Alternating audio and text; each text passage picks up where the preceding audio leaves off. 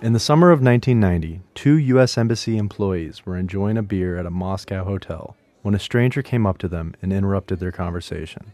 He started asking about their roles at the embassy, claiming he had worked there years before. He flashed $100 bills and pulled out an official U.S. passport. The two embassy workers looked at it.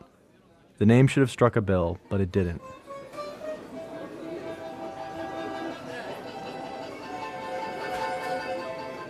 The whole situation was just off. The stranger spoke perfect English and excellent Russian. Then he brought them a bottle of wine, paying for it from the wad of hundreds. The two embassy workers were suspicious. That's when the stranger got down to business.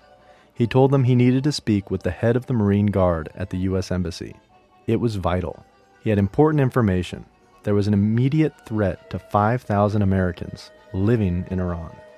The claim, however, only increased the two embassy workers' suspicions. They refused to help. The stranger got upset. He seemed drunk. He asked them why were they not drinking the champagne? Did they want money? Women? The embassy workers eventually left the hotel without the stranger. Only later did the two learn they had come face to face with one of the FBI's most wanted criminals. His name? Edward Lee Howard. He was an ex CIA officer trained in counter surveillance. He was suspected of damaging the U.S. spy network throughout Russia, and this encounter at the hotel would be the last physical contact he'd make with any U.S. authority.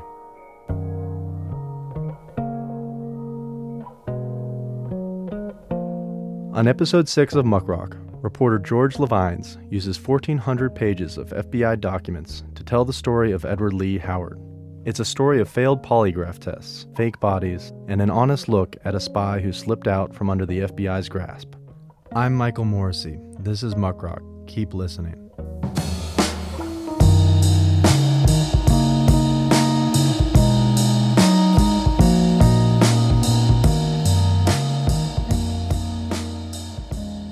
Edward Lee Howard's FBI file paints a picture of a troubled man. He struggled with alcohol and mental health issues. His drinking increased whenever his in laws were in town.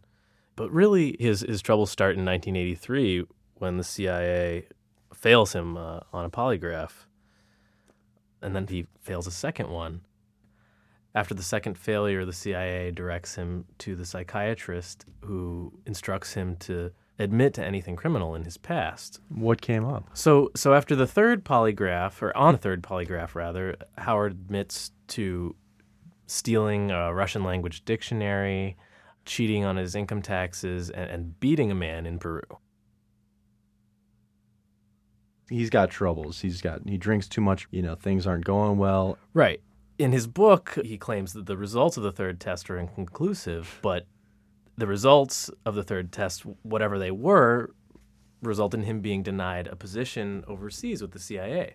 And it's really unclear at this point whether he was asked for his resignation, whether he was fired, dismissed, whatever the case may be. He, he leaves the CIA and moves to New Mexico, where his drinking increases. He seeks counseling for his struggles. It doesn't work. The file really portrays this lost soul with nothing left but his secrets.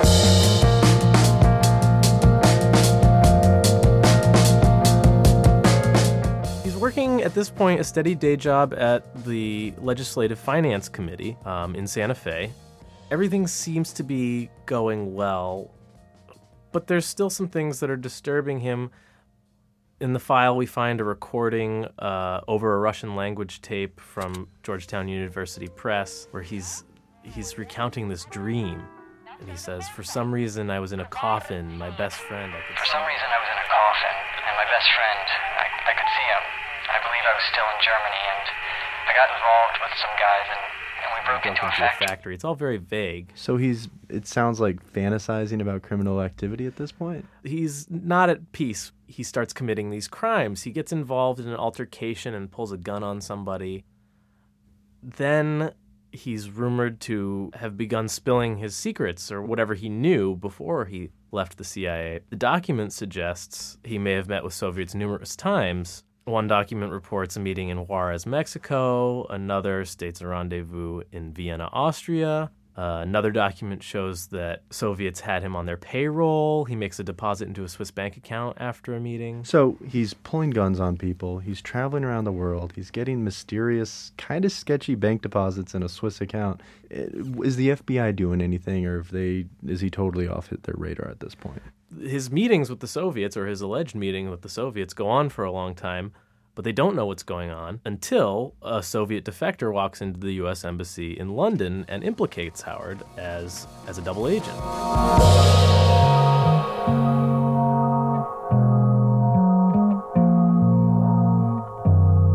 So they start what's called overt surveillance, um, basically being very obvious about the fact that you're watching somebody as opposed to covert surveillance. You know. So they park vans and place agents at, at Howard's known whereabouts in, in New Mexico, and eventually they get in contact with him. They have a sort of spy trade. They, they meet in room 327 of the Hilton Hotel in, in Santa Fe, and FBI agents tell Howard about the KGB agent who has implicated him, and they ask him to take a polygraph. At that point, Now this is his worst fear: a polygraph. of course, you can imagine at that point he becomes very hostile. He's been there, he's done that, it ruined his life already once, and so he leaves the hotel. The FBI, of course, follows. The next day, though, f- for reasons unknown, he has a sudden change of heart and he, he agrees to take a polygraph in order to get the FBI off his back. So he schedules a time, says I'll play ball, and they agree to meet again. Yeah, I think it's a little. He doesn't exactly do that. He says he's potentially willing to do it, but he's going to get in contact with his attorney first. Now, in that time that he's supposedly going to talk to his attorney, the FBI moves into discreet surveillance. They they figure they're going to avoid antagonizing Howard's newly cooperative demeanor, um, and in in that short span of time, they have no idea. But Howard disappears.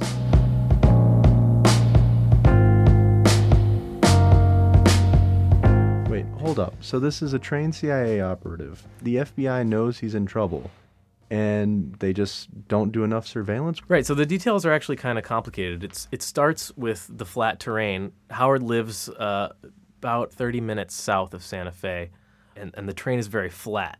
You can pull it up on Google Maps and see. There's you know you can see for miles really, and it makes covert surveillance very difficult.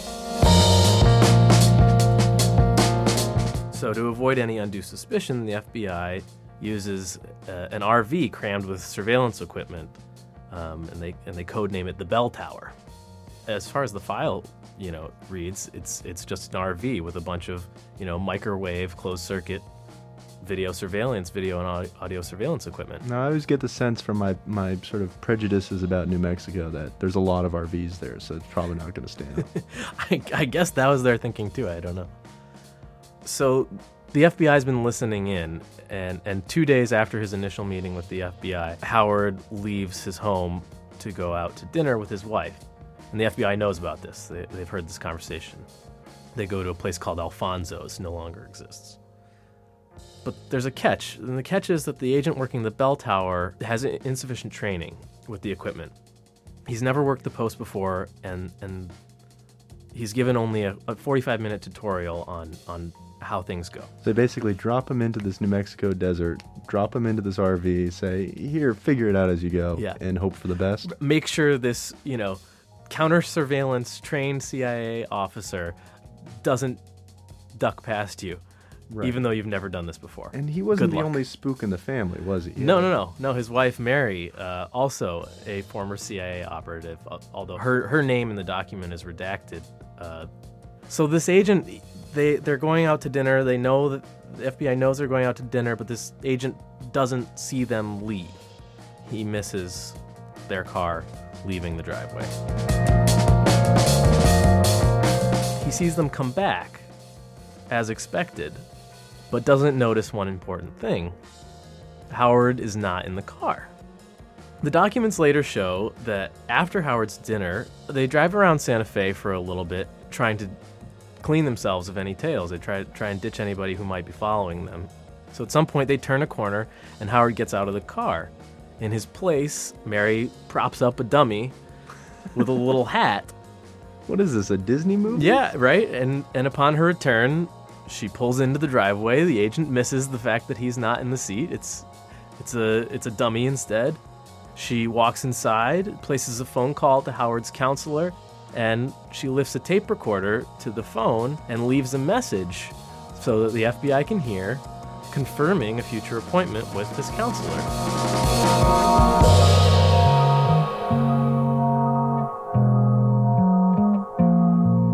So Howard never makes the appointment, as you can imagine.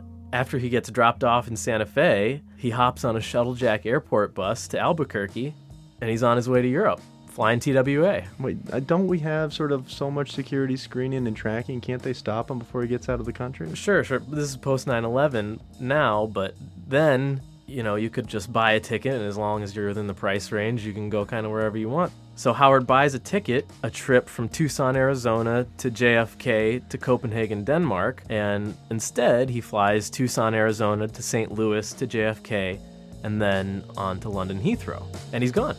Poof.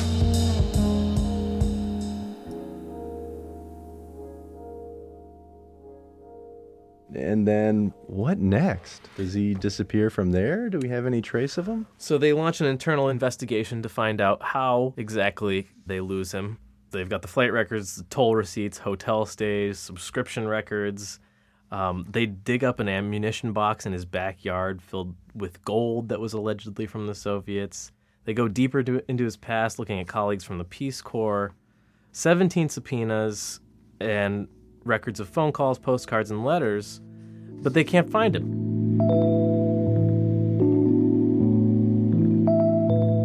For the FBI, I mean, his story is really, really a big embarrassment.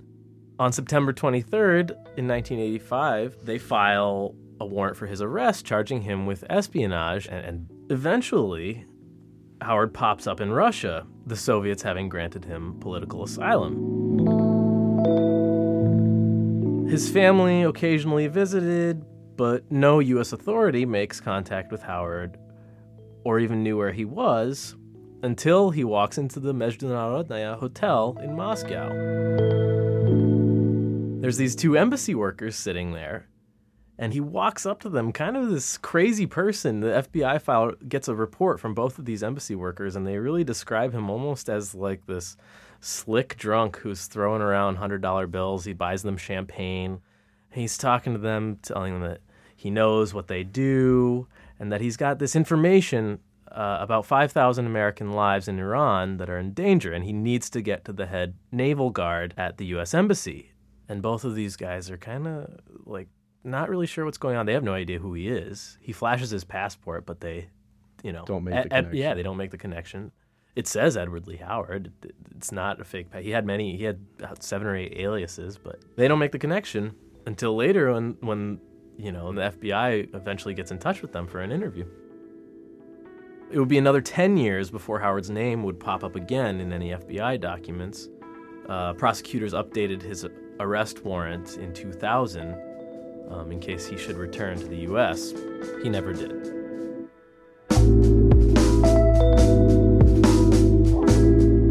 The, the whole thing kind of comes to an abrupt end. You know, he, in 2002, uh, he dies in a, in a in a very thriller-like fashion. Um, he's at his dacha in Russia, and he's found with a broken neck at 50 years old. And, and you know, we have nothing more to go on than maybe he tripped and fell. You know, and that's kind of, I think the the magic and, and also what's frustrating about this file is is there's 1,400 pages, 1,400 pages of courier typewritten FBI document, and then 500 of those redacted, leaving more questions than answers, really, in the end. You know, is he a triple agent? Was he meant to be painted to the FBI as this crazed individual who had defected the CIA just in order to keep working for the CIA as a an American defector? in this file there's there's more questions and, and, and more complexities and, and the real truth is very enigmatic. You, you can't find it and maybe it's in the 500 redacted pages and maybe it's not. That's really I think the kicker in this instance. It's an interesting story but it's more about the journey because you can't get to the end of it. At least not yet. At least not yet.